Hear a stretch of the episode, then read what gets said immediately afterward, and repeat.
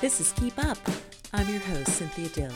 It's Friday, March 18th, 2022, and I'm in my Portland, Maine studio with a brand new computer and microphone. So there's growth here on the show, a little bit of growing pains. Hopefully, I'll be able to upload this podcast in a similar fashion as I do with my my other equipment.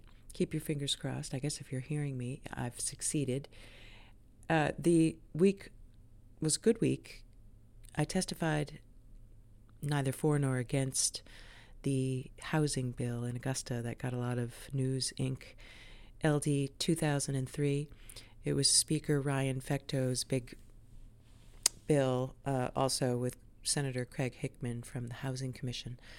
And the part that was controversial in my mind and the issue that I addressed to set the record straight about all the folklore about what happened in Cape Elizabeth was the proposed state appeals board that in the bill would allow real estate developers uh, to appeal any denial of a permit for affordable housing. So my testimony was look, if you're going to let real estate developers appeal the denial of a permit, there should certainly be a provision for citizens who can show that you know, an approval of a of a permit should be uh, overturned because the public cost outweighs the public benefit, and I was able to use the facts of the case and uh, situation in Cape Elizabeth, but more importantly, able to introduce Plan B, which I'm sure listeners are sick of. But that happened, and it was a 12-hour hearing. So I my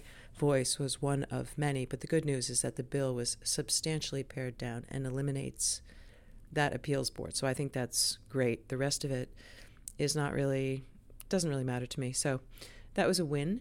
Uh, also, interesting this week, uh, for those of you who know, I have a YouTube show. It's like a fictional character, Smugsy, and it's a long story, but it's a it's a show that I broadcast every Wednesday on YouTube, and uh, Smugsy is the protagonist. And the last show, uh, well, I should say that to market the show, I had used this outfit, uh, that, you know, where you could buy YouTube views just to sort of prime the pump to get your um, show out into the internet. And so, you know, I did that, that I've been doing this now for a couple years, and so this marketing company, you pay twenty five bucks, and they guarantee that you'll have a certain number of YouTube views. But what was always funny about that is because you could look at the analytics and see that the majority of the paid for views were from, you know, other parts of the world, like mostly Russia, China, but in the end, mostly um, Russia and Russia and India. The the show ended up picking up along the way a, a pretty big audience in Russia. So when the war started, uh, everything changed, and I and I changed the show. I sort of dropped. I had been playing a character uh, on a Barstool Sports uh, podcast, sort of the villain of a Barstool Sports show, and then just sort of in that community as a character. And if anyone knows anything about Barstool Sports, it's been very exciting.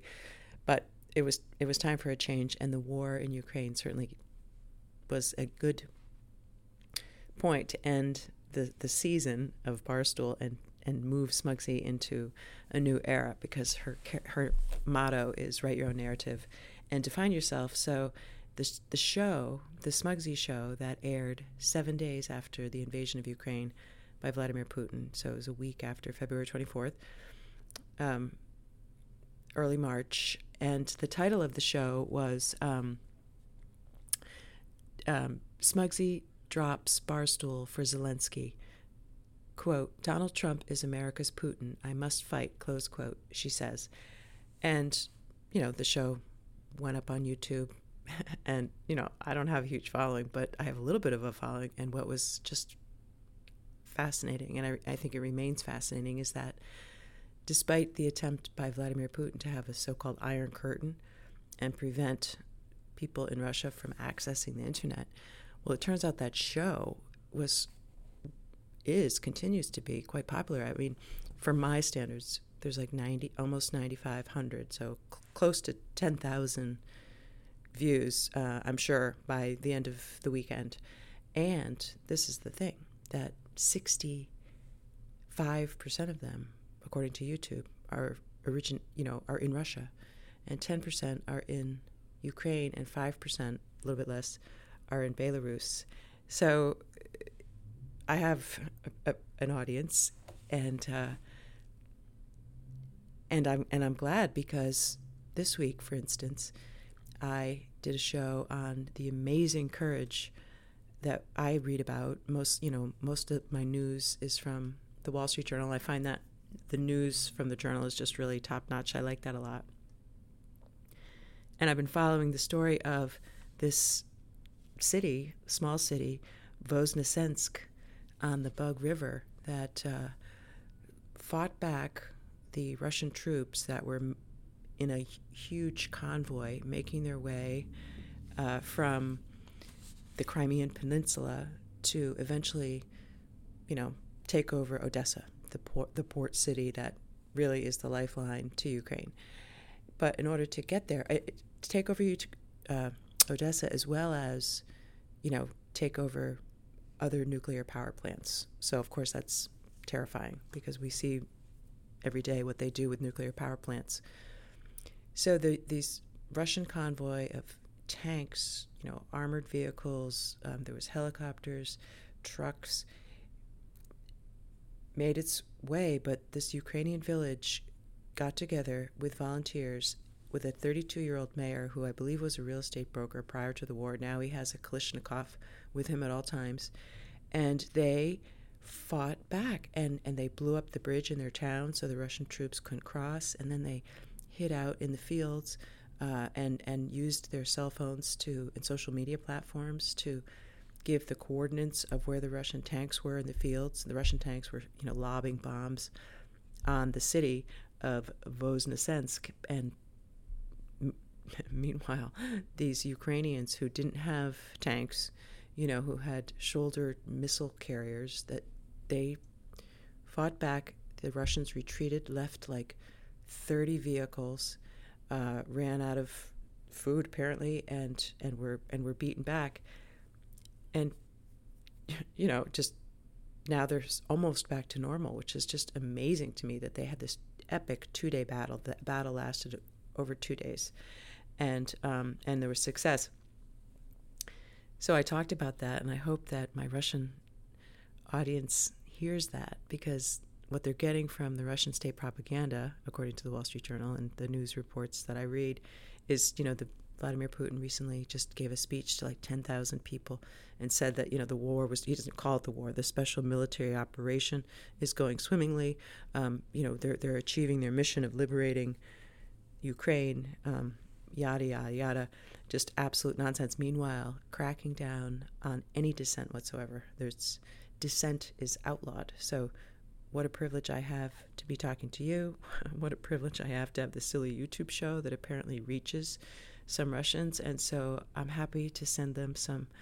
Uh, the Russian people the truth about what's going on, and the Ukrainians and, and the Russians, t- just to give them um, inspiration to be brave, and because the other brave person in the news this week, uh, who I, I'm just so impressed by and inspired by, is this Marina Ovsyannikova. No, Ovsyannikova. Marina Ovsyannikova. She is the producer for Russian state television, Channel One, who, you know, burst onto the uh, set during a live broadcast of primetime and carrying a poster that said in both English and Russian, No war, stop the war, don't believe propaganda, they lie to you here, Russian Russians against war. And, you know, of course she was whisked away by thugs and spent the night at the police station jail. Uh, people were obviously very concerned that something severe, even torture, would ensue. But thankfully, she was, because of all the attention, perhaps, or maybe because she was lucky, she got fined, which at one point would have been a, a big fine because she was fined 30,000 rubles. Because the Russian economy has crashed and the rubles are essentially worthless. She it's a slap on the hand. So, but but for her bravery and and acts of courage, um, it, it's just incredibly incredibly inspiring. And I definitely couldn't help but notice that in contradiction to what I thought was a ridiculous, um, self-serving, like propagandist clickbait content produced by Zach Blanchard at News Center about the Florida law that has been described in the media. You know, they, they gave a name to it, the Don't Say Gay bill, that passed through the legislative legislative process. And you know, like the Speaker's housing bill that I just discussed, when it first came out, it had everything but the kitchen sink in it, and it was ridiculously broad in scope, overreaching, outrageous in size and implication. And sure, you could say it was, you know, you could say a lot of things about it, but what ultimately is going to pass is pared down to, to common sense things that really don't don't matter. Well, in Florida, there was a bill that had a bunch of stuff, everything but the kitchen sink. But what actually passed is just a bill that gives parents the rights to access all of their children's health records, including mental health records, and has a provision that says, um, you know, you can't class instruction on, um, it says classroom instruction by school personnel or third parties on sexual orientation or gender identity may not occur to, to, in kindergarten through th- grade three or in a manner that is not age appropriate or developmentally appropriate for students. And this guy, Zach Blanchard, said that his job wasn't to, you know, he's, he's typically a journalist and his job isn't to give his opinion, but it is to give the facts. And then he said, These are the facts. And he basically said so many things that are not facts. And it just struck me that here we have in this country this opportunity and this free press and, um, you know, uh, the courage of some in countries where there isn't freedom of expression and freedom of the press, and just sort of taking advantage of it. You know, just sort of taking advantage of the hot button issue to maybe you know uh, bolster his social media creds and get some followers. And like I said, just sort of self-serving clickbait that um, really pales in comparison to um, to the bravery. It's it's not brave. He got a lot of you know a lot of back rubbing and back slapping and you know words of encouragement. Oh, you're so brave for talking about because basically what he said was you know he's gay, very successful. Obviously, he's a news anchor. He's handsome. appears to be quite healthy, and on paper has a very impressive and not so challenging, um, you know, meteoric career trajectory, having gone to a very good school. But apparently, in third grade, you know, he didn't know what gay was, but he didn't think it was right or he thought it was wrong. And because he had that experience, he thinks he needs to share with the world his fear that this law that passed in Florida is somehow a danger to society and, and, and then said untruths about it, like it would make it illegal for same sex parents to uh, be referenced or for kids to talk about their two moms or two dads. And it's just, I, I don't know, it's that's equally dangerous and as, as, as the bigger lies that we're seeing play out on the world stage that are being told by Vladimir Putin. I mean, I think if journalists are going to hold up the profession and say that they're journalists and then say that they're giving facts and then not give the facts. Um, they need to be called out, not patted on the back just because they, you know, hit all the high notes on the on the culture, um, you know, on the culture docket. So um, that's it for this week. I hope uh, hope you subscribe to the podcast. Please review if you don't mind. Give me a good review because some shenanigans took place and I um, was the object of an online bad review uh, campaign by some mischief makers, and so it brought my numbers down. So if you could leave a review, and um, you can find Keep Up on with Cynthia Dill on all of your favorite podcast apps. And until this next week, this is Cynthia signing